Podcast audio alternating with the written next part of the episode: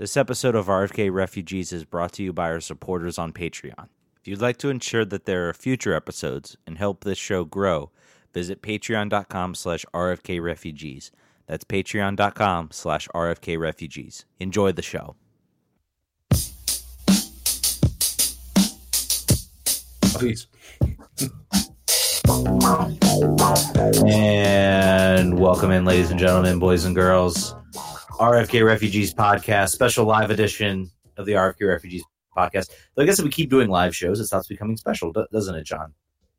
Yeah, then it just becomes the regular live edition. With you know, I think we're gonna keep doing this. This is uh, Yeah. it's called working smart, not working hard. That's what we're Yes. all about here. Live, we we I, we don't have to do much editing. I don't have to do a whole lot of editing, which is nice. And we got the number right here, which you can call us 703 879 4844. I have solved the issue about the annoying ringing when people call in. So that, that issue has been Progress. solved. Progress, progress being made. I can now also do a little bit more control on the monitoring and everything. So I don't have to be like doing a lot of crazy things with my other computer. So yeah, progress. We're, we're, we're learning this new fangled technology that we have. Ted, is that laptop plugged in?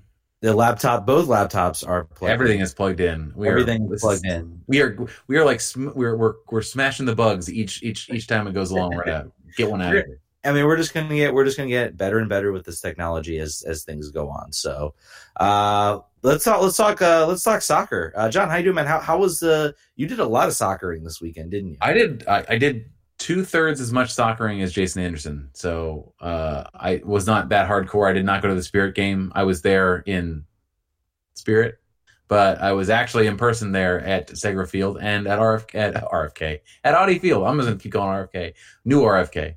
Um, yeah, it was a lot of soccer. Uh, where do, where do you want to start? Want to start? You didn't? Did you? You? I, I think you watched some of the Loudoun game, right? Because you were. I know you were tweeting about it. Uh, I did watch a little bit of it. I was hanging out with family a lot this weekend, um, so I, I did watch a little bit of the game. Um, field looked nice, uh, even though it is obviously field turf, which is a little disappointing, but still, uh, still, it, I mean, it looked like a fun atmosphere. A lot of people there. It was uh, it was a, pretty much a sold out, and they got and they got an entertaining game out of it. So Yeah. So Segra Field, I will give you a little my little my little brief stadium uh you know travel guide. So uh I've not been to Loudoun that often. I think maybe I passed through it. I think maybe I've gone to some wineries in it, but not really a place that I generally go hang out because it's really really far away. Um, it's on it's right next to the jail, which everyone knew already. Uh, additionally, you are on like a little tiny two lane road that comes up to the stadium. There's only one way to get into the parking like the parking area, and it's one little small road, and basically everyone just walks across it uh, to get into the stadium. So the amount of times you're stopping for pedestrians like every five seconds. So that's a interesting little design quirk.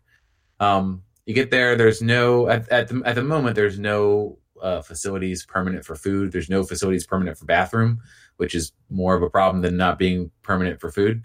Um, it's actually kind of cool to have the food trucks. Like they're just they're basically encircled the stadium as if they were little food stands, except for they are food trucks.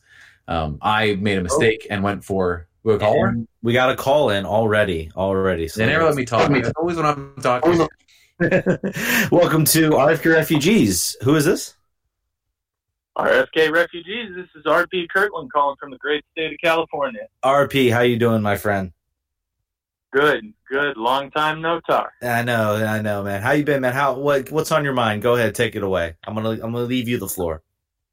Oh yeah, oh yeah. I want everybody to just uh, sit back, relax, and enjoy that we saw one of these seminal DC United games that we're all going to talk about in five, ten years. I'm putting this one right on the memory shelf next to that Montreal game. We got outshot 25 to 1 and won on a Chris Rolfe goal in the 12th minute or whatever it was. Uh, this was peak vintage Benny Ball, but for some reason it didn't fill me with as much dread as, you know, from 2012 to 2018 did. Uh, pretty excited for this team next year. Uh, I think there's a lot of a lot of grit in the best way, but uh, uh, damn, yeah, this one's going in the Olsen Hall of Fame. So wait, are you giving up on the team this year? Uh, You you already said next year, man. We we still got eight more games left in the season, and and possibly Oh, yeah. a playoff Oh, yeah. game. No, this this was more of a uh, you know we saw the team without Rooney, we saw the team without Lucho. I think Ulises Segura really needs to be given a shout out Um, phenomenal work, both uh, defensively and that I that flick over the top to Arriola was just way too nice. Yeah, talk, talk about a player who like everybody just like re- everybody dislikes him, and yet he's probably produced the most offense of any player uh, in DC United's lineup at this point. I mean, true, true, be, truth be told, him and Arriola have been like the only guys who have actually done anything. So, um, and, and, we're all loving the, we're all loving the Quincy the Quincy Amarikwa show. Absolutely. Everybody forgets, you know, those first couple games uh, that Segura and Moreno were signed. I, I remember a lot of vocal DCU fans saying uh, these guys were trash. We went back to the well of signing cast-offs, and they weren't any good. And, and now I think they're both really serviceable pieces for this team. RP, you didn't happen to listen to this show last year by any chance, did you? Maybe around the time that they got signed? I'm just curious. If you're a new listener, that'd be great because if you can't check us on that, that would be fantastic. R- RP RP's been a long time a long time listener. Uh, can you still hear us, RP? RP can't hear me talk. Yeah, yeah. I think it broke up there for a minute. Okay, sorry. RP, can you hear me talk? Say say yes if you can hear me talk. He can't hear me talk. That's going to be a slight problem. yeah, that is going to be a problem. Um, sorry. Apparently, no one. Uh, RP, you cannot hear John. So that's. Oh no, I'm back. John, try me again. So for the third time, RP, can you hear me? nope, I can't hear John. Okay. okay. All right, we're gonna let you go, John. But uh, RP, Ooh, John. All right, we're gonna let you go, RP. I wish I could let go of John. Uh, we're gonna let you go, RP. But thanks for calling in, man. Hey, thanks, guys. Great podcast. Keep it up. We'll do. We'll do. All right, we're gonna hopefully hopefully that's not a uh, continuum um, thing that happens. You'll, you'll, just have to you'll just have to pass along my questions like we're playing telephone, but it'll be recorded. That yeah. will be not bad at all. Yeah. Um, go ahead. so anyway, so just as as is our style, I'll go back to what I was talking about. Uh, so Segra Field, uh, the seats are expensive. I don't know if you if you happen to go uh, check check seats out. Fifteen dollars for bleachers on the end, but then after that, it's basically like thirty and forty bucks a seat, up to sixty, up to seventy five for USL soccer. So um, I don't know if that's gonna. I mean, that is the highest median income uh, in the by county in the country. So maybe if any county can support these sort of ridiculous prices, it's them. Uh, but I, I don't. for most people, I don't think that's gonna. I don't think there's gonna be a lot of people driving to Loudoun to pay for that. I know that I happen to have gotten a deal. That's why I went. Um, the rest of the stadium is. If you saw the Twitter account, they have the the Tinytron, the mini the mini uh, video board that's on a little like little stand. I think that's one of the things that are potentially going to be replaced next year. Uh, the camera guy is on a scissor lift right behind the bench, right behind the upper deck. So basically, people just can walk flat across him all the time, which is probably pretty hilarious to watch and pretty frustrating to watch when you're watching ESPN Plus. Um, as for the game, it was it was kind of interesting. Gordon Wild had a great first half. I, I was excited to see him play. Uh, Kyle, a lot of players, Kyle Murphy and and uh, and Gordon Wild were really making a lot of forward runs, and it seemed as if the midfield was coached to keep the ball a lot and not try to make sort of those aggressive long ball passes or sort of try to cut across the defense. Uh, the first half was kind of a dud, if I recall correctly, and then it all all the scoring broke loose in the second half. I think maybe once the sun went down and it was a little bit cooler. Uh, that also in that also the second half also brought uh, Griffin Yow into the game. Uh, it also brought uh, there were other, there were some other subs too as well uh, for for Loudoun. I'm sorry now it's been a few days, but basically the, the the overall takeaway is that it was really really fun to watch soccer. Defense was horrible on both teams, just like just dreadful. So again, I think it's kind of cool to go see low stakes or no stakes soccer if you're a DC United fan. You don't really care how it's going to go. You don't really care if they win or lose. It's nice if they win. If they don't, it's just can they be exciting and compel me for a while?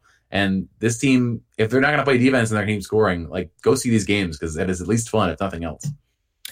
Uh, absolutely, and uh, I think we. Uh, I, I. It looked to me like it was just kind of like it's just a place where you go to watch soccer. I think they're going to do some other building around it. It sounds like, uh, but it looks like a place that can grow and expand too, which is nice to see. Um, and they apparently have better food options from what you from what you said. yeah, I made a mistake there and uh, got the uh, like the pork and what was it? It was like pork and mac and cheese and onion straws, which sounded great. That's like right up my alley in many different ways. Uh, unfortunately, it did not taste well, and or agree with me. I walked past the Salvadoran stand after that. Then I walked past a Jamaican truck. Then I walked past another place that had wings. Like I was like, I got really scared and quickly uh, bought food when I walked in the door instead of, you know, do case the joint and see what was actually there. It was my mistake. But yeah, check it out. It's go see it. It's going to be a long. If you're driving from DC, it is a haul and a half. Prepare for that. If it's a week, go for a weekend. Like they're playing on Wednesday night. If you're coming to that game from DC after work, I, you know, you're a crazy person, and I respect you for being that crazy. Or, or if you're coming from Richmond or something like that. oh yeah, that, that's just right on out of there. That's just right all the way out. All right, uh, but let's. Uh, a lot of people want to get into the main event uh, that we're going to talk about, which is DC United's two-one victory over uh, LA Galaxy. Speaking of games, speaking of games that are the exact opposite of low stakes and low intensity, uh, DC United. Uh, yeah, man, what what classic vintage Benny Ball with maybe some better players. I'm going to go ahead and say. Um, no Rooney, Acosta on the bench. It, it very much seemed to me that like the world was just trying not to have Acosta on the bench, and Ben Olsen was just like, no, he is sitting on the bench. Like it's like you you have uh you have um Ola Kamara's uh you know visa issue still not going through. Apparently, it has now gone through, so he's eligible for next Saturday.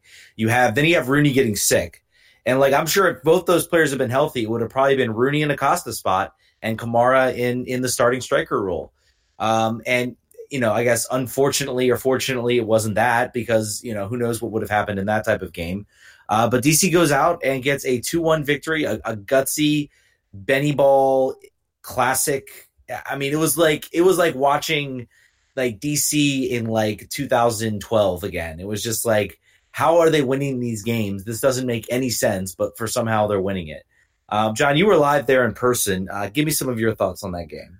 Yeah, so I think like everyone else, I saw that lineup and peed my pants and said, "What are what are we about to witness?" Well, after after the last game that we witnessed against Philadelphia, like what hath God wrought to to bring us this lineup against this against LA Galaxy? When you looked at their lineup and you're like, "This team is more stacked than I remember them being," and they're and they're pretty stacked. Uh, I, I Jalen Robinson was a concern for me. Uh, Jalen Robinson, if you've been a you know longtime listener of the pod he has about one or two good games a year where he's like best 11 of the week team team of the week and then uh, and then not anymore. He does he's had he's had this like three or four years. He hasn't had one of those this year. He's just been pretty mediocre to bad. Uh, so hence my concern. Uh, Felipe Martins got his start coming off the bus, having maybe, may, hopefully remembered everyone's name. Uh, no guarantee that, that he actually had. And then the Quincy thing, which, you know, we we've seen him in, in short bursts, ten minutes really most of the time. We've seen him longer on friendlies, U.S. Open Cup games, I believe. Um, he used to play like full games for other teams, and uh, I'll be honest, the only thing I remember of him on those in those on those teams is him scoring. I don't remember like the, the style he played. Um, he was an effective hold up guy for being, I think, probably shorter than me. I don't know if he's. I don't know if he's. I think he's probably shorter than five eleven. Maybe he's not. Um, that's a height brag. I'm five eleven. He's probably shorter than me. Um, so he uh he was he was he was tr- he was playing back to goal, stopping the ball, deflect, flip, uh, you know, you know, deflecting the ball onward for runners. Uh, there was one pass, I believe, I, I'm I'm 75 percent sure it was him. He one timed it out of the air from a goal kick to the left to the right wing to on rushing. Uh, was that was that him or was that somebody? I'm not remembering now, but it was. I remember, yeah. I'm pretty sure it was him, and I remember at the time like yelling like, "Why? Why are you doing that? Like, there's you could you had you, there's no one around you. You could take it down." He's like, "No, no, I got the sauce. I'm gonna I'm just gonna flip this over," and it, it actually worked. Nothing resulted of it, but I was like, "This guy is feeling himself tonight." And then RP brought up Ulises Segura too, who we've definitely got to talk about. Yeah, we definitely got to talk about him. An absolutely unbelievable ball for for Arriola's goal, but like I want to sort of contrast. It's not a fair contrast between like Quincy Amarikwa and and Luciano Acosta at this point in the season. Here's a guy in Quincy who came in his first start. I think I don't think he started any game uh, this season. At least not one I can remember. It might have been one, you know, maybe you know late back in the middle of the season. Um, it, it, here he is. He, he gets this one of his first starts and he he has played almost every time. He does you know he's not you know trying out there to prove himself. He's not trying out there to try you know he tries what he can do but he knows his role he knows his responsibility and he executes it.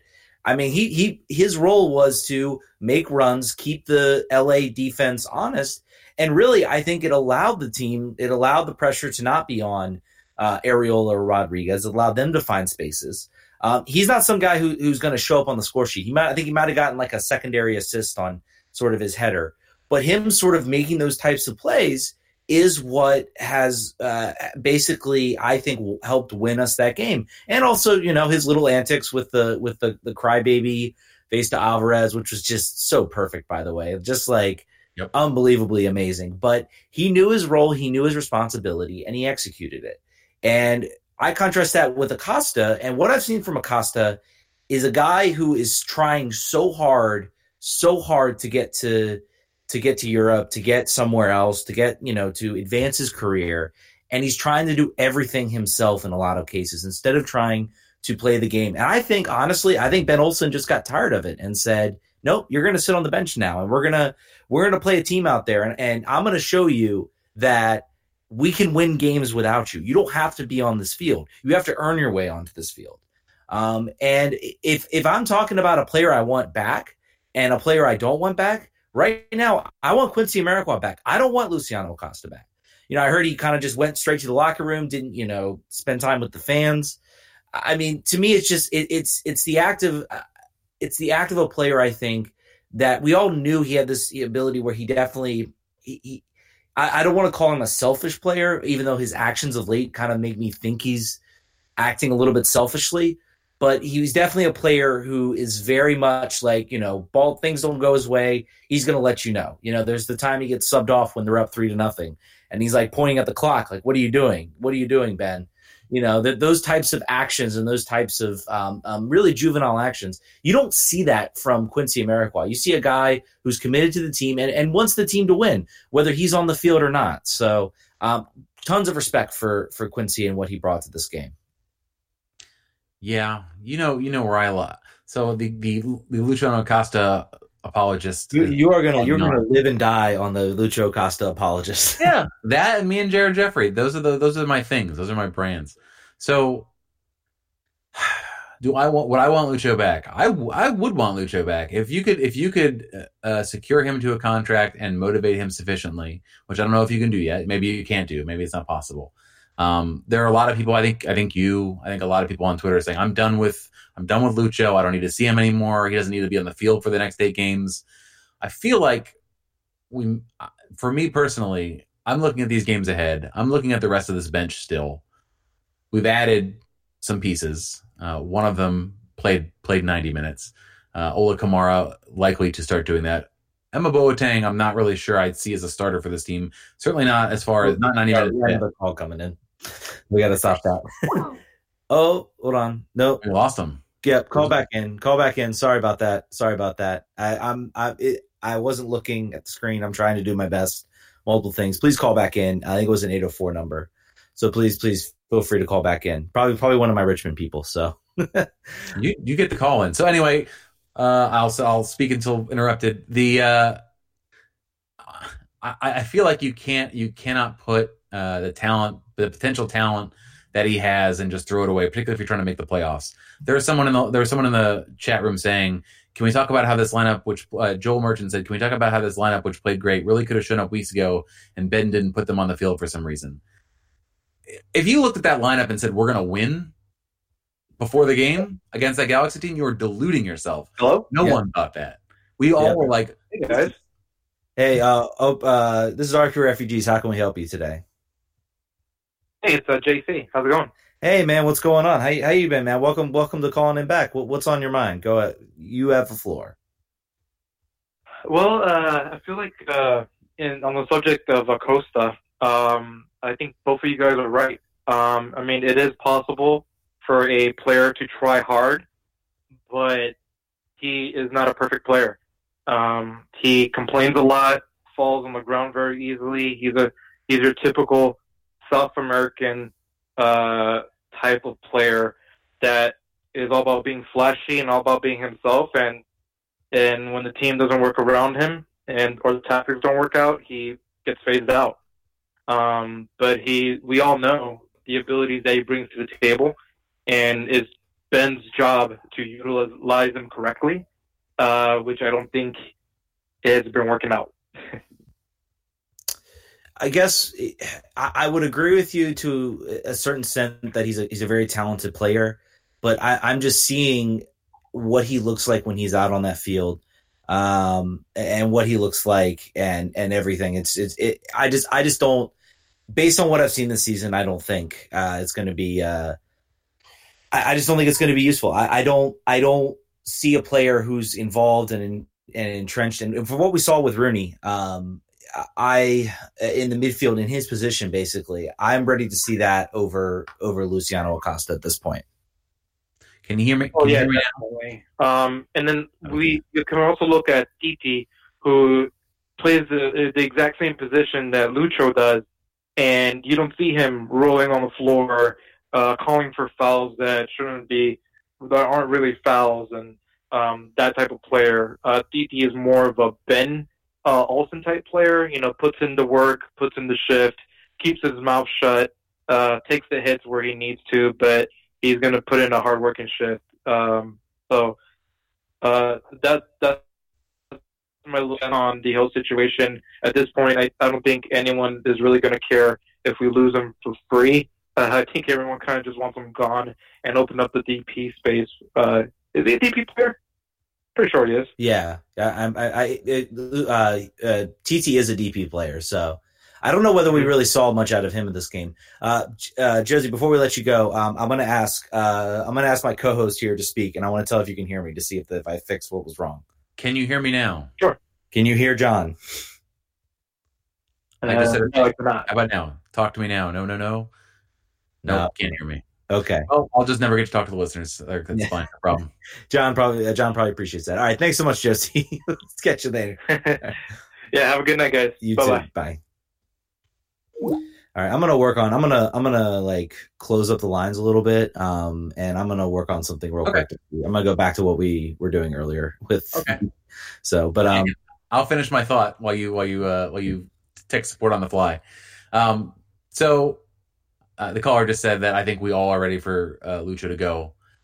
I, I, I, not all of us, at least only maybe 50% of this podcast and maybe 80% of Twitter uh, would, would agree with that.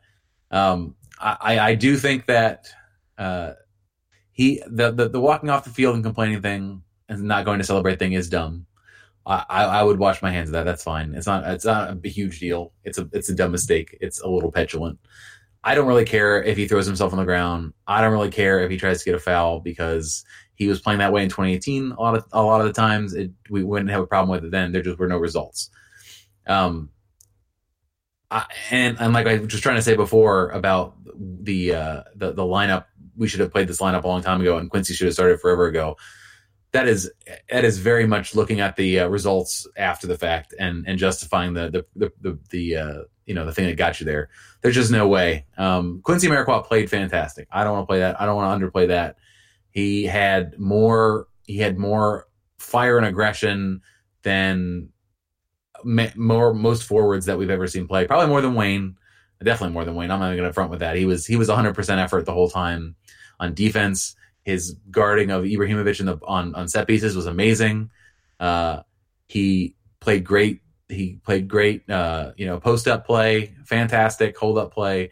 Um, didn't really get himself many shots. I don't think that was really the, the really the the part he was focused on. He was trying to do other things. Um, but really, I, like you say, I think we need to see him back next year. Imagine him as your third forward, right? Because like, you're gonna have Ola Kamara. I guess you'll have uh, you, Wayne's gone, so I, I don't necessarily yeah. think we got a five seven one calling in. So let's take that call. Hello, welcome to RFK Refugees. How can we help you? Hey, it's uh, Jason. Man, I was uh, sitting with the Acosta family during the uh, the game, so I got to see a little bit of the uh, sort of like the halftime uh, version, uh, and then of course the you know the action afterwards. I didn't get to see it as much, but uh, you know he was he was pretty much uh, pretty normal. Uh, and came over, you know, said hi to the baby, and basically, uh, you know, essentially was on his game. And I think what happened, and I think you guys might agree in. I think he was taking some punishment. And I think because of Benny Ball, uh, you know, I think we stuck with the, the starting and we didn't swap anybody out. We didn't do any subs. uh, which is typical Ben. and essentially, we just kept going uh, with what was working. You know, working being, you know, I think we got lucky. We got another, you know, Benny ball result where essentially, you know, we took how many shots to the face at Bill Hamid and got lucky.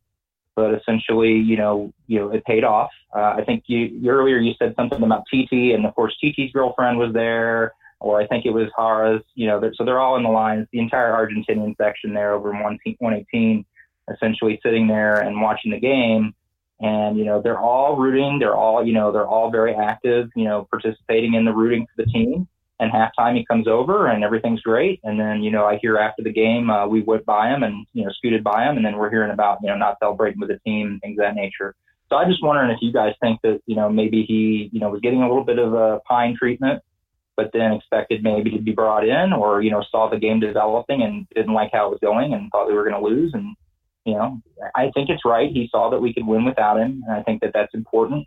But I also think it was Ben, you know, being Ben. And, you know, he's going to just sit on the side and watch things develop and be Mr. Cool and Calm and not actually make a sub. And I, I think that that was a little bit disappointing probably to Lucho. And I think that's why we saw that. So I don't know. I think it's a lesson that he's going to have to learn, you know, throughout his career that I think exactly what you guys said. You know, he, he does get very frustrated. I see him throw up his hands a lot. Um, so I think that that's part of it. Uh, and he just has never learned that, you know, through the downtimes. And, you know, DC United's had plenty of downtimes for him to see that and learn from it. You know, he gets senior Wayne, he gets brought back, but I think he is the player that he has always been, has been literally a little frustrated. And as soon as he gets frustrated, you know, he, he wasn't running around very, you know, he wasn't given that you know that full charge in the training, you know, before the practice. Uh, so you know he, he does have his bad moments too. So maybe I'm wrong. Maybe I you know I'm not seeing that he's just completely fed up and ready to go. It just didn't look like that from the sidelines uh, early on in the game. So yeah, um, we'll take your question I think uh, off the air, but thanks for calling in, man. All right, buddy. Yep. Bye. Bye. I like this caller. Yes. I, I like it. I like this. I like this measured and calm caller. Yes. I think that there's a lot to that. I think if we were down, I think if we were down two one, we would have seen Acosta. I think the way the game was shaping up and the ta- the way the tactics were, the team was defending well as a block, uh, as a low block, very compactly. Uh, the midfield was playing well. He, he said it after the game. Is like, you know, familiarity. I wanted to go with that over fresh legs and having Acosta come in as a sub in a new role potentially because of the, the formation. We have another call.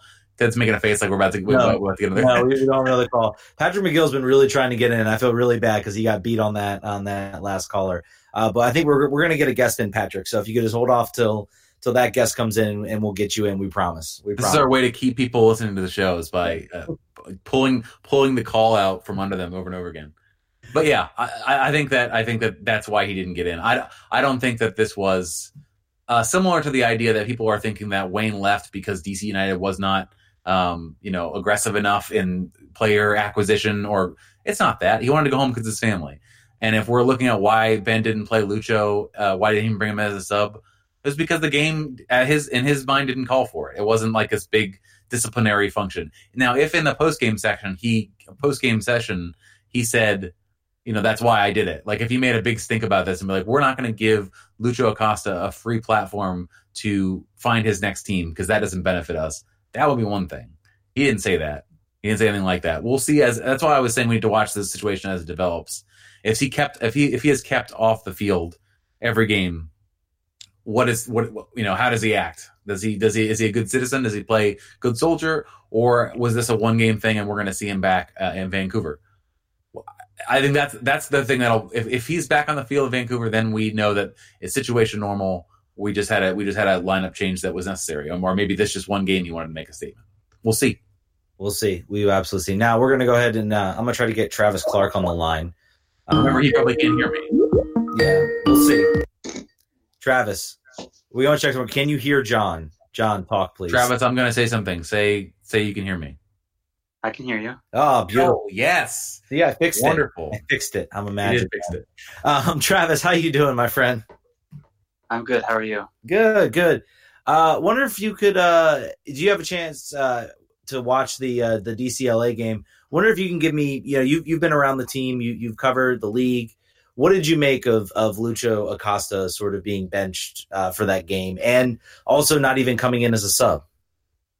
Well, I mean, I think the fact that Olsen didn't use any subs is surprising, but not too shocking, I guess. But if you're protecting a lead, he's not the kind of person you're going to put on. But if I bet if down a goal, then you, maybe you'd see him make that sub, right? Because it all kind of depends on the game state, and for whatever reason, Olsen thought that was the right decision to make at the time. Travis, it's like you were listening to the show five minutes ago and heard me say exactly that. So I'm glad that we're in lockstep on that utilization question. Do you see uh, overall? So the, the decision to keep him out initially, though, uh, without sort of without the context of any sort of quotes or or anything else, do you think that was not necessarily disciplinary, but philosophical about the lineup, or was it about maybe saying we need to see what else we've got here, or and and going forward now, not not necessarily how he was utilized in this game, but I, I would imagine he starts next game. I don't think he's permanently on ice, whereas some of the fans seem to think that this is the beginning of the end, and he's just going to sit on the bench for the rest of the year and maybe make some sub appearances. What's your what's your intuition tell you? You know, it's a difficult one because when you see players at the end of their last sort of last few months of their contract, there can be, uh, you know, I mean, he could sign a pre-contract now, I believe. Mhm. So if he does that, then maybe it changes things up. But I think you you need one of your best attacking players to get his mind right to get to contribute in order to actually make it to the playoffs. So even if we're not going to see the same kind of efficiency from Wayne Rooney and Acosta, you're the team's better with him on the field. One would think, Mhm. right? So he, he's got to get some minutes and he's got to start producing. I think that him not starting is probably just sending a message that you need to get your game in order in order to uh, help this team and help yourself. If whether it's getting a new deal from us or getting a deal elsewhere. Tra- Travis, uh, another reason we brought you in is because you, uh, for those that don't know, Travis is is pretty much like the number one person when it comes to covering the the the youth game um, in in the United States. Uh, DC United, of course, has uh, founded a USL two team like many uh, MLS clubs. We've just been talking about it. I wonder if you can give me your sense. What like if you had to give a grade like A B C D F, how would you grade sort of DC Loudoun United as sort of a from the developmental standpoint, from you know the coaching standpoint. Uh, obviously, they change coaches. Uh, I know you're not. Uh, I've heard you're not the biggest fan of uh, of the, their previous coach, uh, but how would you grade like Ryan Martin and, and just the team in general? Well, when when you think about eh, without knowing exactly the numbers and what kind of resources they're giving Martin as a head coach, which judging from the the teams that he's running out there, it's not prolific. But in, the in the other sense, though, it, it's also not that bad of an approach because you're giving all these 16 and 15 year old, literally a 15 year old kid, a chance to get minutes against professional against grown men in a faster game. So if we're, if we're giving them them a grade, I'm torn, right? Because the team has far exceeded my expectations when you when you saw how hastily things were thrown together. But on the flip side, there's been some thought put into the process where you're not sticking. This is not DC United two playing against in front of 500 fans in Audi Field every week, right? Like home games. If last weekend is any indication, I didn't get out there. I was out of town, but the it has its own identity uh, while also being part of DC United, if that makes sense. And that that I think is just from a aesthetic perspective, from the league, from the USL perspective, you have an advantage over like your Red Bulls too, your Timbers too, and even you we saw the Sounders do a similar thing this year where they spun off Sounders too. They're the Tacoma Defiance. But what really gets me is, you know, I went, went into the game against um, Louisville the last one they played at Audi Field, and you got that like 500 fans in that 20,000 person stadium effect. But you know, they had let's see, Moses Nyeman came on as a sub. I think Jacob Green, Green started left back, Nelson Martinez in central midfield, like a couple academy kids, and they held their own. You know, Louisville got a red card, and they actually won the game too. So it, it's kind of fascinating. I, I I'm tempted to go like B minus because there's a lot of room and ways it could be better, but surprising me significantly. The team has played well. They play a good, they play a decent soccer, and this is probably blasphemous and maybe just a little bit harsh. They play more entertaining soccer than DC United at times. I Um, coming. I it coming down the pipe. just in terms of like you know trying to keep the ball and attacking ideas and looking like there are you know patterns going on. Where, whereas it gets a little helter skelter out there with the at least kind of based off of. I know part of that was the sort of the circumstances of the Galaxy game, but I was watching the game and I was like, the ball's just flying in the air, and it's just you can remind constantly reminds you of how much work can could be done, but in the league to actually try to play a little soccer. But um, that's the league being MLS that, that I'm referencing. So, and I, think the, the, final point. I know I'm, I'm waffling and rambling, but the final point is the there's sort of like a defiance feel, like the Sounders team who gets like a smashed every week, but then you have this decent enough blend of like local guys, a couple of Leesburg area players, a couple of random players they signed here and there, and they're not putting a whole bunch of money behind it. And yet the team is surprisingly competitive. I don't think they're in the playoff places, but you wouldn't really expect them to be. But they're not embarrassing themselves either. As know, as I said, they beat Louisville, who I think are back-to-back USL champions, and then, or maybe just last fall, I could be wrong, and then you know hung tough against uh, Charlotte Independence, I believe, in their opener, and uh, you know you saw Mo- Moses Nyeman do uh, what's his name, Sion Jones, dirty in the just outside the penalty area, and um, my worry for him then is like, you put that kid on DC United, what, what's going to happen to him? Because it's not like they look for a ball, like look for field, look for the feet of midfielders centrally in deeper areas. So um, I'm just hopeful that he gets a chance. And then you know Griffin Yow may maybe may get some more run out as the season ends, and then uh, I think Brian Cahill is probably not not for this country very long, but uh, you know maybe he's a guy that also gets run out there as well. So, so what you're telling us, Travis, is you endorse Ryan Martin to take over for Ben Olsen as head coach. Is that what you're saying to us right now? That's what it sounds I, I'm like. Not, I'm now, now I think there's you know Martin has advantages that he's worked with a lot of the kids that he's putting out there, so sure. there's some trust and um, but you, you at least I, I think it even goes back. You know, I you said I wasn't a fan of their first coach, but they he even had them playing a, a little bit, so it's just you know I, I'm not really sure what the the top down plan if there is one. Maybe there just isn't one, and each just coach is kind of doing his own thing. So, um, but I think if you want to have some more cohesion, that could be a good thing just within both teams. So if one team is supposed to feed the other, then wouldn't it make sense to do that? It would. Yeah. I feel like they're they're playing they're playing with very low pressure right now. I think there was no expectations on the team.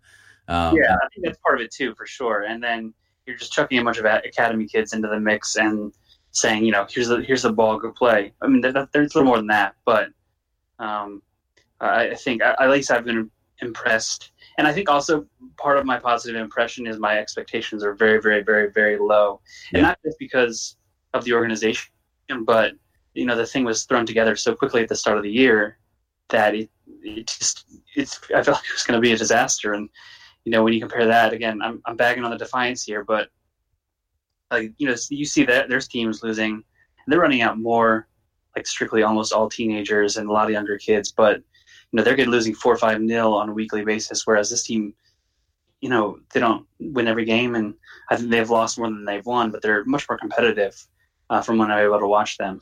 Yeah, with very minimal investment, like you say, like Carlos Alvarez, probably like the USL lifer guy. That the Cali Brown would be another example.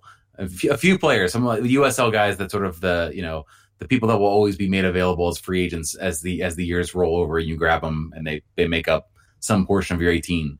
But can you answer a question for me? Is Connor Presley good or am I just weird?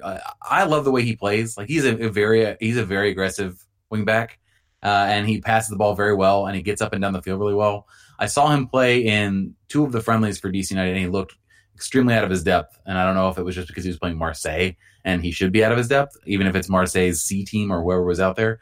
Do you have any Do you have any particular feelings on him as as a as a right back, um, or I think he's a player that is being converted to a right back, and he's been out. And he was, um, how do I say this nicely? He was a little bit all over the shop when I watched him, just from a defensive positioning perspective. Like he still has a lot of work to cut out mm-hmm. for him if he's going to be an effective defender, because you know he wasn't. You know, he was like drifting, like just wasn't in line with his defenders, or you know, he was like trying to like cheat forward when the other team had the ball and just leaving acres of space behind him that for whatever reason, just Louisville failed to punish. So, um, I may be giving him a big a big pass based on the fact that he's getting forward. I may be uh, forgetting his transgressions because the entire back line for the most part was, you know, was lost. they were having Yeah. uh, Charlotte was having very little problem. of a bunch of USL guys thrown together against a Liga team, I think that's a little unfair. So, um, you know, you know, he's he's someone that they saw something in him and they're giving him a chance, but uh, I'm not as optimistic as you, I guess. Right. No, Well, yeah, I, I think that But again, a lot of that will depend on how he comes together defensively. If he if this is what they will see in him and think he can do that, he needs to defend a little bit. Uh, last question I have for you about sort of, uh, you know, there's a lot of conversation about um, all of the USL championship sides that are MLS affiliates being moved into a different division, either USL one or USL two, and it's basically the the commissioner of USL said that as soon as we make an agreement, we'll announce this. Uh, that it sounds like they're going to do something.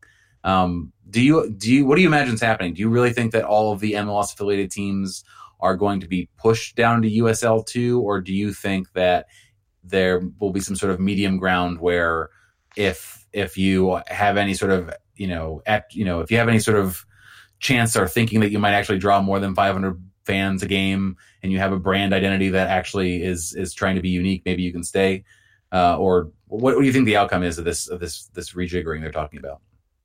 Yeah, I'm, I'm very curious because I don't think if the if I'm an MLS team and you're trying to blood youngsters or you know give players a chance for fitness or whatever, then it doesn't make a whole lot of sense to then agree to basically become a reserve league because then USL League One is a, just I know and I know that in this hypothetical situation you'd assume that there are some independent teams here and there within the organization, right? So uh, I think if that's the case, then it's a little bit different. But I, you know, we've we've seen an MLS reserve league already once, and we don't need another one. So as much as I understand where the USL is coming from, they entered the agreement, and I think you get the sense that a lot of what has propped them up is this MLS sort of approach. So I'm a little bit skeptical, and you know, you you see the way that the, the that league operates, and you just have to wonder what exactly uh, yeah, I'm not going to say it's unstable, but you always just have to wonder when it comes to soccer teams in America what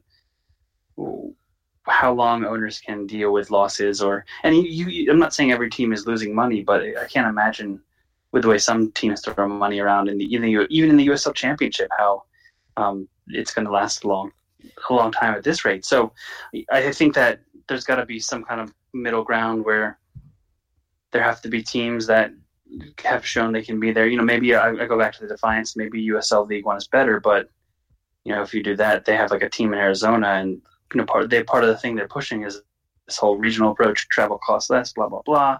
So you know, I think a lot of it depends on whether other teams come into the league as well, and you know, how things all sort together. But um, um, my guess is the USL would make a very strong push to be its own thing, even though I feel like that would make it weaker in the process while they seek to accomplish something different. If that makes sense. I don't know if that makes sense at all. I'm uh I'm I'm I'm very much looking forward to Richmond Kickers and Forward Madison and a bunch of MLS two teams next season. That that just sounds like just perfect. No, it's not really that perfect, but um, that's your idea of perfection, that that's an interesting. Uh, it's, not, it's not my idea of perfection. I would much rather have independent clubs. We, we've lost a lot in Richmond, I think, with the you know the Charleston Battery, the the Old Guard, and everything like that. So I'm, I'm Mhm. hopeful that there's going to be maybe some. You know, I, I understand you need some MLS two teams, but I'm hopeful it's not it, it's not just going to be like Forward Madison folds, Lansing folds, and then suddenly it's like the Richmond Kickers and a bunch of you know MLS two teams. So hopefully that doesn't happen. right. There's got to be some kind of a mix. Yeah. And as as you kind of mentioned, it's um. There- There's a, there's there's more history in some of these USL teams, and it, whatever circumstances that can be worked around to ensure that they have some at least a little more stability. Then I think I think it can be good, but at the same time, look, if, if you want to develop players, then you're just playing MLS two teams against each other. It's not going to be great. And then if you're the kickers and you're getting a bunch of MLS two teams in, it's uh. But at the same time, the way the USL League One right is right now, it's it's a really weird travel setup. And like, do you have a team in what Arizona, Texas, Wisconsin, uh, Yeah. South Carolina, South Georgia. So it's not like it has a, a strong enough blueprint where I feel like they're they can make those kinds of declarations. That's just my take on it. Well, Travis, thank you so so much for uh, joining us. Uh, you still write for Top Drawer, so- Drawer ugh, Soccer. I cannot talk right now. That- Yes. that's correct. Yes. Uh, tell other people where they can find you as well. So you can follow me on Twitter at Travis M. Clark. And obviously, check out topdrawersoccer.com for all your college and club soccer coverage. Yes, so this man watches every single youth game you can probably imagine. If there's a youth soccer game going on, he is probably there. Um, even Not, your not quite that much. I, I am convinced that you like you have discovered cloning technology and you can go to all these games because that, that's True. how I'm going to say it. Don't fight the legend, Travis. Just just own it and say yes. I have eyes everywhere. I am I am that good. yes, yes. all right, Travis, thanks so much, man, and uh, we will catch you later. No problem. Anytime, guys. All right. Thanks, Travis. Thanks, Travis. Travis Clark, everybody. Great, uh, great guys, and I think you, I think you brought up a lot of interesting points just about how sort of, you know, I'd be curious to where DC falls in this thing. I mean, here they just spent, you know, uh, it probably, I don't know if I, I probably, Some degree of money. yeah, Some some money. I mean, non non non significant amount of money to build, you know, Segra Fields, and they get five thousand fans in the game, and then you're told by USL, oh, by the way, we're sending all US, you know, USL teams to League to League One. Uh, you have to think they would react very poorly to that. Uh, The fans won't care. If you are still on, please, please feel free to call in. please. Uh, please feel free to call in. Uh, the line is now open for you, my friend. I, I will reject all of the callers except for you. Uh, I was just gonna say, I think been very patient. You've been very patient. Loudoun fans aren't going to care if they're playing Tormenta FC. The opponent doesn't matter whatsoever. They're happy to have uh, a a team in their county, uh, in their own stadium. That's what that's what they're all about. So as far as that goes, they wouldn't mind it too much. Um, now, would DC United like having to play Tormenta uh, and Richmond Kickers instead of potentially teams that are spending a little bit more money and be more aggressive? I think that would be a and. Patrick's calling in. I almost missed All right. Patrick. To get him on. I'm not going to miss him. Patrick, oh, how are you doing, my friend? You got in. I'm in. What's up, man? What's on your mind? You, you've been very patient. we appreciate it. Yeah, so uh, I've been a fan now for about a year. Uh, part of the you know DC 3.0 Audi Field, uh, you know newcomers, um, and I just wanted to talk about last night's uh, La Banda protest. Mhm. yeah, absolutely. Fire away. Yeah, so you know, I've been you know sitting in a bunch of different seats whenever I go to games. Sometimes in the supporter section, sometimes in the middle of the field, sometimes all on the other side. And you know, the the band, the drums, they provide so much energy to the field, the pitch. And last night, I've never seen a worse timed, self-inflicted wound for the supporter section. And I totally understand these guys give a lot of their heart, their soul, their time, and their money for this team. But what they did last night uh, was a disgrace. The drums were silent when we needed the energy more than ever. You know, we were on national television. This was the game of the week United versus Galaxy. You know, it was supposed to be Rooney versus, you know, the Swedish crazy man. And we sold the game out. This was a chance for us to not only show the 20,000 fans what the DC United community can be at its best, but we were without Rooney. Acosta, Acosta's on the bench. We got new players coming in. You know, you know, the FO brought in some real reinforcements. You know, what else did you want them to do? You had Ben going with a very aggressive new lineup, and he should be commended for last night's win. And, you know, the protest, what was it about? I don't know. They gave ten, 10 different reasons on social media today. And, you know, the, the, the drums went silent uh, when we needed them. And, you know, the, the chant is our tried and true, your loyal crew. Like, you know, you, you can't sing that after pulling a stun like that uh, when we needed to be, you know, behind these guys 110%. Uh, you know, this was a tough, tough time for this team, and, and they needed us, and those guys let us down. Yeah, thanks. Thanks so much for the call, Pat. I know you waited a while for that. Um, I think you made you made some some some good points there, and uh, and I think we will we'll let you go on that. Awesome. Thanks, guys. Yeah, thank you.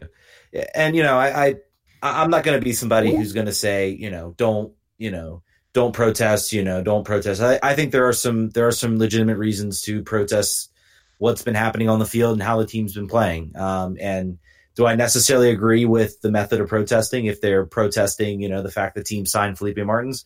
Not necessarily, but I respect their right to do that. Um, and they used a very effective way to get attention. Uh, according to some some uh, tweets I've seen, is that the DC United uh, like uh, organization, uh, someone in the organization actually came over to see what was going on, why the drums weren't playing.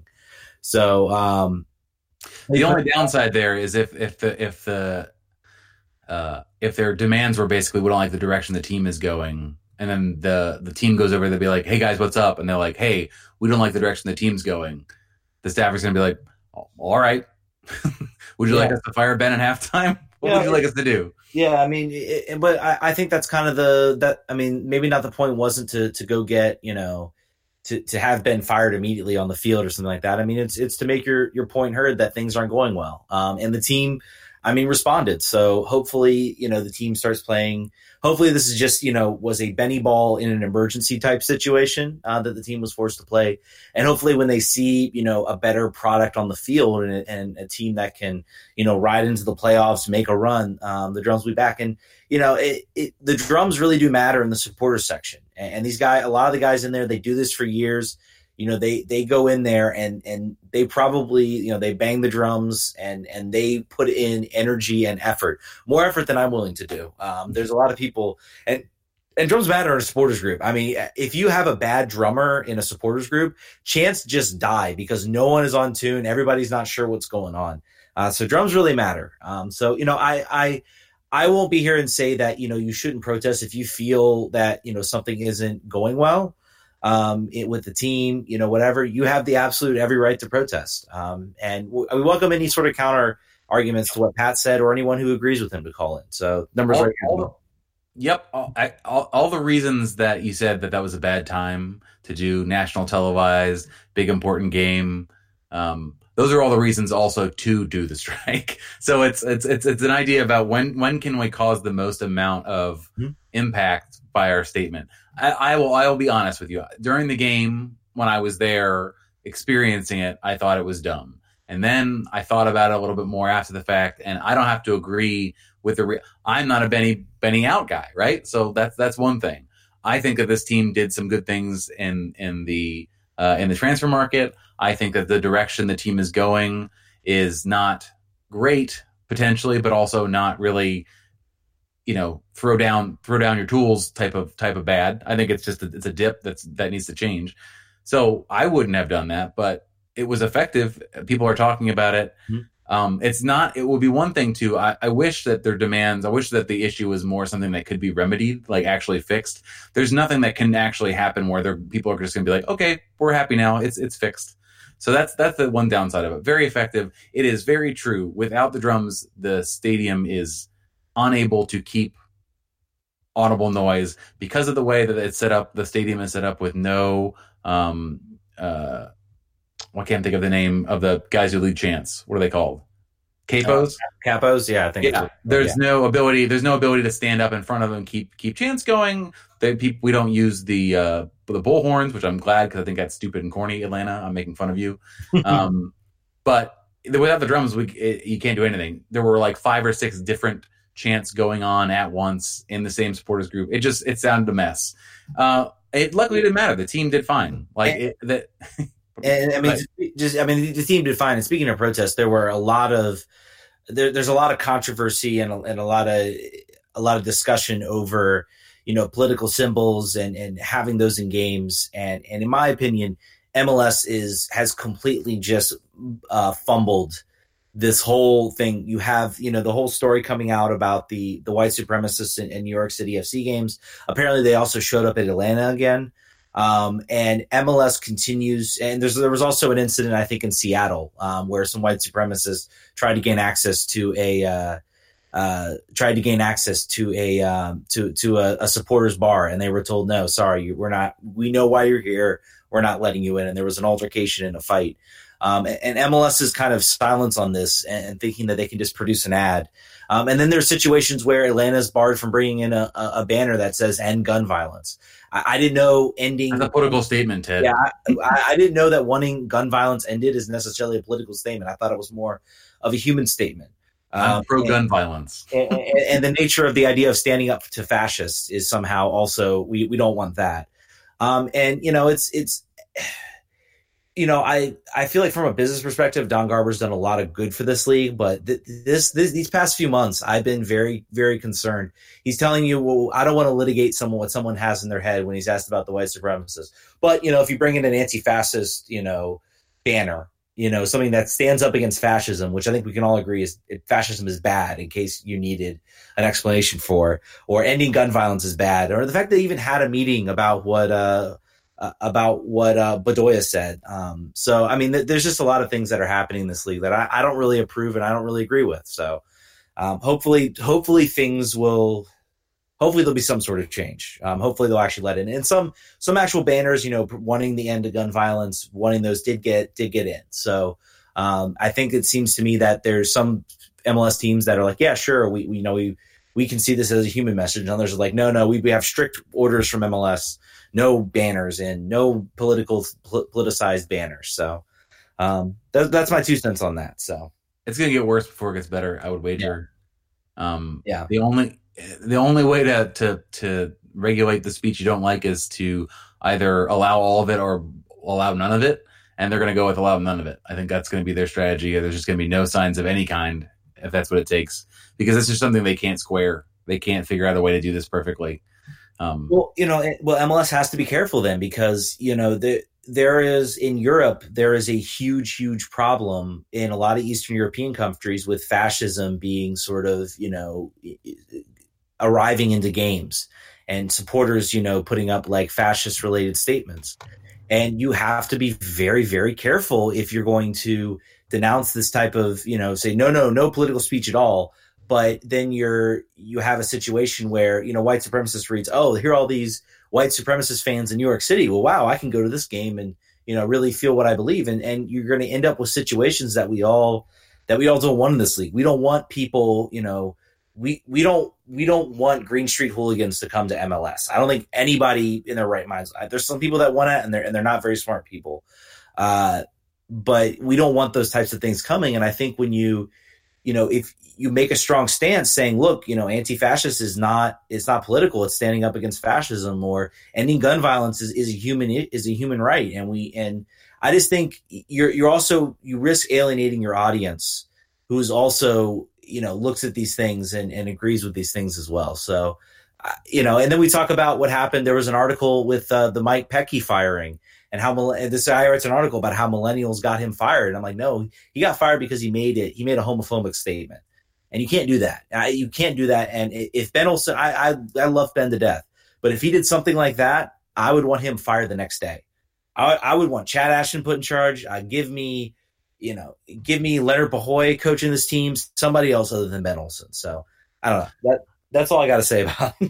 I'm actually glad they took their time on that. Uh, I think it's I think it's better when they they they they got to the right conclusion. I think it's I think it's good when they actually follow some sort of process on this.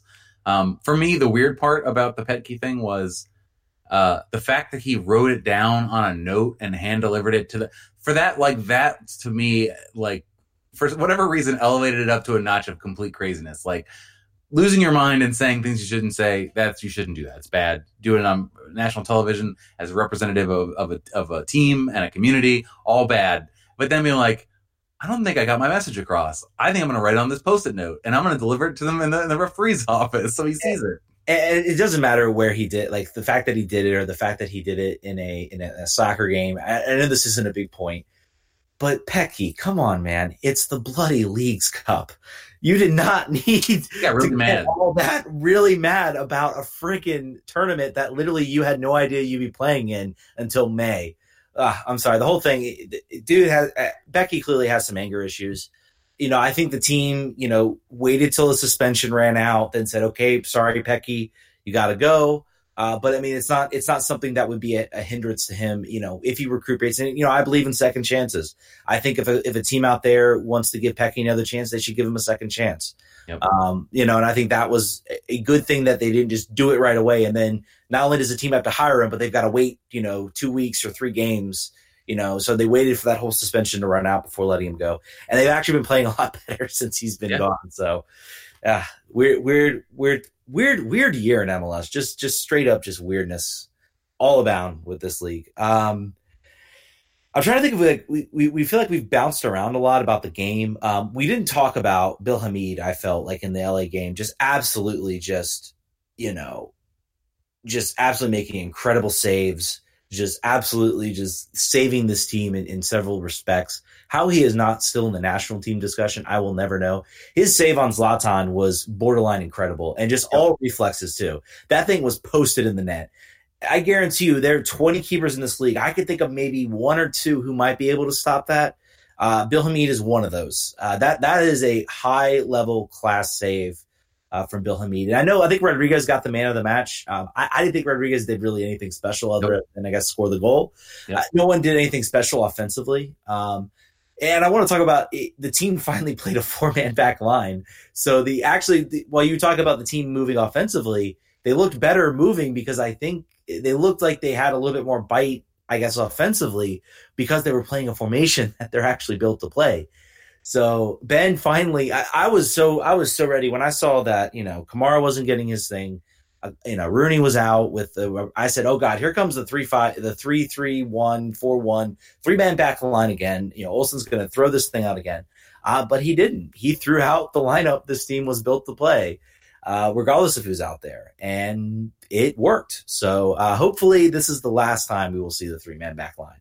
Also, Brillant played excellently as well. So uh, yeah, you stole my thunder. Brillant and and Birnbaum both were stalwarts. The first half, the amount of the amount of saves, I think I counted four times Brillant slid to block a shot or block a pass in the 18. He looked like he was right on the the like precipice of dying most times because he was going so far all out.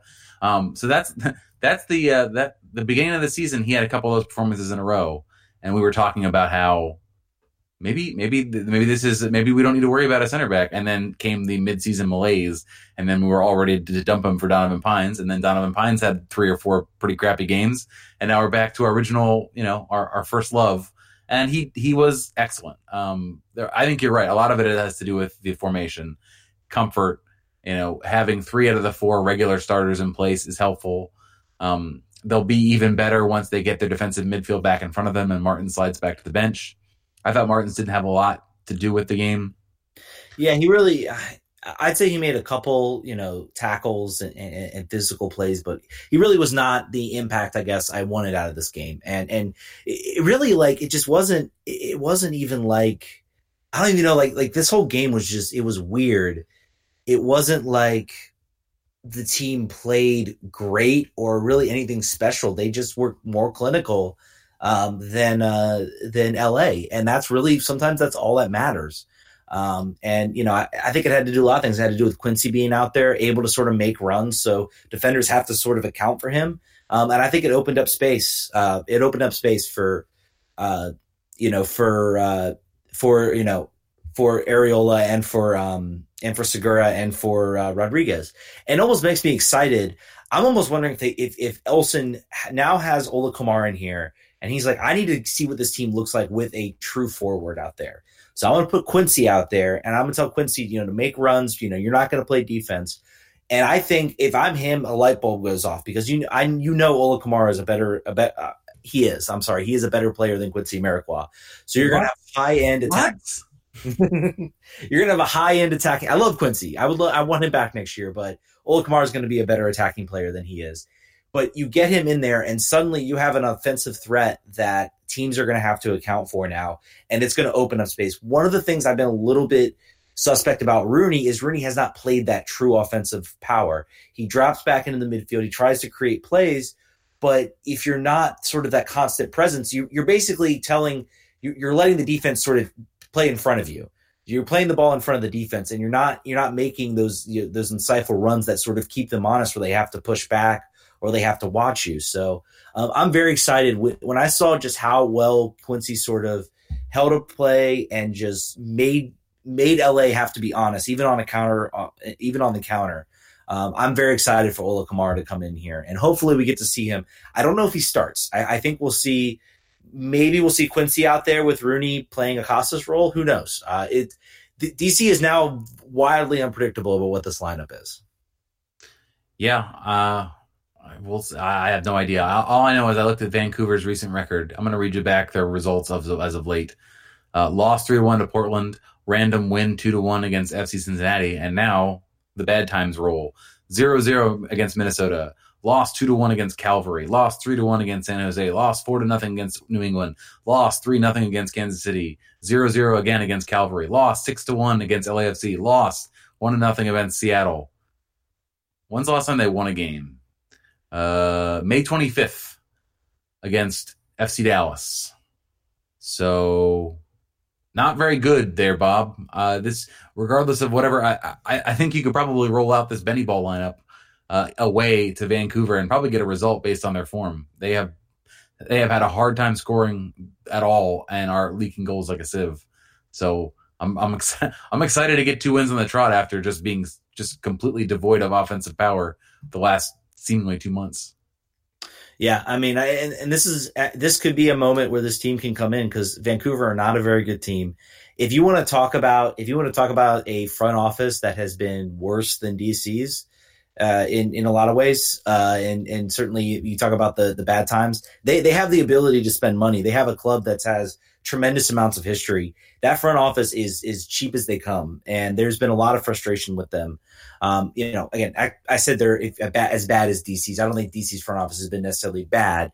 I think they've had dealt with a lot of other issues. But I mean, the point is, is that they they you know, you look at DC. DC ran out of excuses with the stadium and everything like that, and they're still spending money, spending money on transfer fees. Uh, Vancouver's doing none of those things. Uh, they are playing as cheap as they come. They have a really nice stadium out in BC Place, uh, and I think this is a, this could be a moment if this if this team this this was when we'll know whether this team is back and this team is a competitive team. It's crazy. They were fifth place and then they win and suddenly they're third place again. I mean, these like I said makes no sense.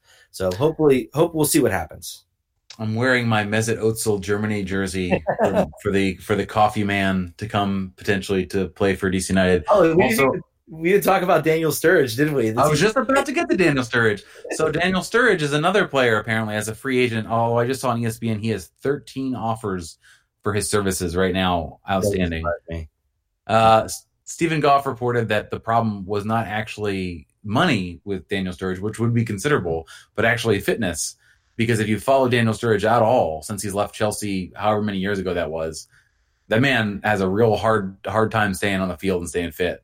Uh, and the, the, the the little bits in between where he stays healthy and can perform are awesome. Um, but they just don't. I can't. Can you imagine paying the the premium that you would pay for him, and then him being injured every four games, which would just get, guarantee that would happen, right? Yeah, it would, it would be horrible. I mean, we all kind of thought that was what I mean. We thought Wayne Rooney was going to be, you know, come in and be injured and, and be off the field, and we weren't. I mean, counting on upper respiratory infections. But I mean, Wayne Rooney has opened up my eyes. I, I'm never doubting another European signing ever again, regardless who it is. Whoa. I'm going to say there's a chance they might play well. Everybody's talking about how Mesut Ozil is going to be bad. And I'm like, I mean, I don't. He, just, he doesn't run or play defense. That's the and he's in midfield, so that's a that's a slight problem for this team. I don't I don't think it's necessarily as much of a problem if you play the two holding midfielders, but you know, it, who knows if we're even getting Mesut Ozil? I would I would bet against us getting probably not Mesut Ozil.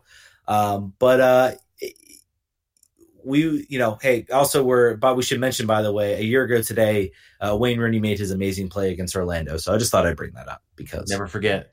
No, never forget. That was incredible. That was absolutely incredible. Um, Quincy Amarikwa, if you want to call in, call in seven hundred three. Yeah. I, I wanted, I wanted to tweet him and be like, be like, can you call in, please? Like that would be incredible if you would, if he were to call in.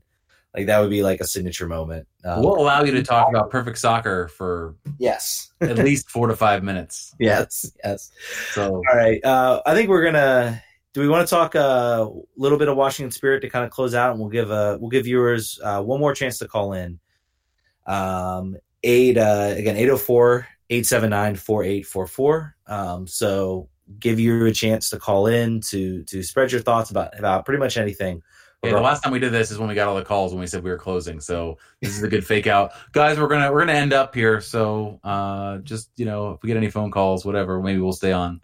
Um, yeah. So Spirit lost one to nothing against Chicago. Yeah, no uh, no Mallory Pugh. No Mallory Pugh nursing a hip injury apparently. Um, she, they've already basically promised her to attend uh, at the DC at the Audi Field game. One assumes it was not a major injury that kept her off the field, uh, but that that was that. Uh, the one thing that you could say about this game is that Sam Kerr was pretty neutralized, which nobody can really say that. Uh, most of the teams can't really say that she was she's been so dominant and has scored over a goal a game. Uh, that was not the case. Uh, one goal came in off of a cross from I don't want to get her name uh, Yuki Nagasato. Um, that was the only goal. Uh, there wasn't a whole bunch of the offense. Audrey Bledsoe was fantastic. Sam Staab was fantastic. It should have been more than one to nothing.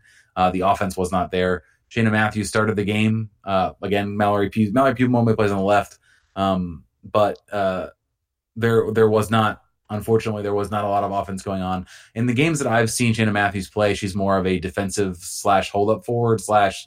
She's the Conor Doyle of the Washington Spirit, but maybe with more speed. Uh, defensive forward. So that when I saw her out there, I was wondering what the setup was going to look like, and it, it, sort of played out to that. It was sort of a it was a cagey game when they were just trying to hit on the counterattack and hope that they could make things work. Um, yeah, un- unfortunate. They're on a bit of a losing streak here. Yeah, this league is so small. The playoff field is very tiny. It's top four. Top four um, make it in, and right now they are. In case you were wondering, they are, I think, five points back of uh, of the uh, Seattle or Tacoma Reign. It's Seattle Reign or it's Reign FC? I think they play in Tacoma, but they're they're. Uh, it's just Reign FC. Yeah, yeah, it's um, Reign. FC. They're they're five points back. They do have a game in hand on the Reign, uh, but you know we all see you know points in the bank are are better than sometimes than uh, than points uh, than points you need to play. So uh, and even if the even if the uh, Spirit win their game in hand, they're still two points back. So they still need some other results to go the way. I'm trying to see if they like play each other. So they do play each other on September 14th. So that would probably be a game I would circle on your calendar as a potential playoff. Like I'll be there. That is that Audi Field? Uh, is it? I'm not sure. It might be. I think it is. Yeah. Let's do the, I'm going to tap dance for a second. I would say September 14th. I will be there. Megan Rapinoe, hopefully, finally nursing her hip injury and finally getting her an Achilles heel, getting back on the field. Um, she has not played. She is the last, I believe, of the women's national team players to not come back. Um, granted, she's played a lot and she's on the older side, so I guess that makes sense. But yeah, they've got to they've got to kick it into gear. They weirdly overachieved in the first half of the season. We're in first for a, for a, a good chunk of the season. Uh, and then they got all their players back, and everybody else got all their players back, and then it sort of they hit they hit the skids. Yeah. Um. So I mean, they've got so basically what they've got coming up is they got Portland Thorns, a tough game. They're now that's a tough one. Yeah, Portland Thorns are now top of the table. Uh, so that's that's not that's not that's going to be a tough match. If they can figure out a way maybe to get a point out of that game, that would be nice. And then they do have a pretty uh, competitive. The next three are winnable. Yeah, it's Utah, Utah and two against Orlando, or, or Orlando. Orlando's won three games or two games, I think, all the season. One of them was against Washington in a game they should have probably won. Uh, the defense was just was woeful. Um, yeah, Utah has actually had, I, I think, has, has, has, cooled off a little bit. Um, but those two games against Orlando have got to be have got to be wins if you if you really want to make a push for the playoffs. Yeah, and then obviously the Reign you have to beat the Reign at that point. So um, yeah, it's it's going to be an interesting close of the season. Hopefully they can uh, hopefully they can get it done. Uh, Tim, I, I want to take we we did get a question, and I do want to take questions. So Tim Flesh says, "Give me your honest review of Dave Kasper since he joined the DC United front office." Um, I think he's been a pretty solid uh, front office. I don't think you'll find somebody who knows the rules and MLS and how they function better than than Dave Kasper. Um, he used it to his advantage to to keep a team that had no business being where they were, and he has uh, shown that he has an ability to to scout and to bring in quality players. Uh, Lucas Rodriguez, Leonardo Jara, you know, even Lucho Costa. as much as we've been bragging on him, uh, really sort of lit a fire as far as being a, a, a, very talented player. For a while there, we were relying on like Leonard Bahoy and just pure world workmanship. So um, I, I think he's. I still think he's a good GM. I think he deserves maybe be maybe to get a coaching search where he has more options other than just Ben Olsen and whatever you know whatever the president of the team team wanted at the time. So Yeah, I mean, look at it. Would be one thing if Dave was able to hire a whole bunch of high dollar guys that were busts because he identified bad players.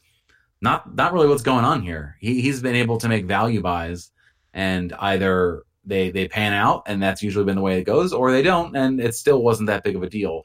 He's been under a budget constrained environment. I think, like Ted says, he uh, he should get he should have an opportunity to oversee what the next what DC looks like next, unless the team is all of a sudden willing to spend a whole bunch more money, like a whole. I mean, they're spending money now.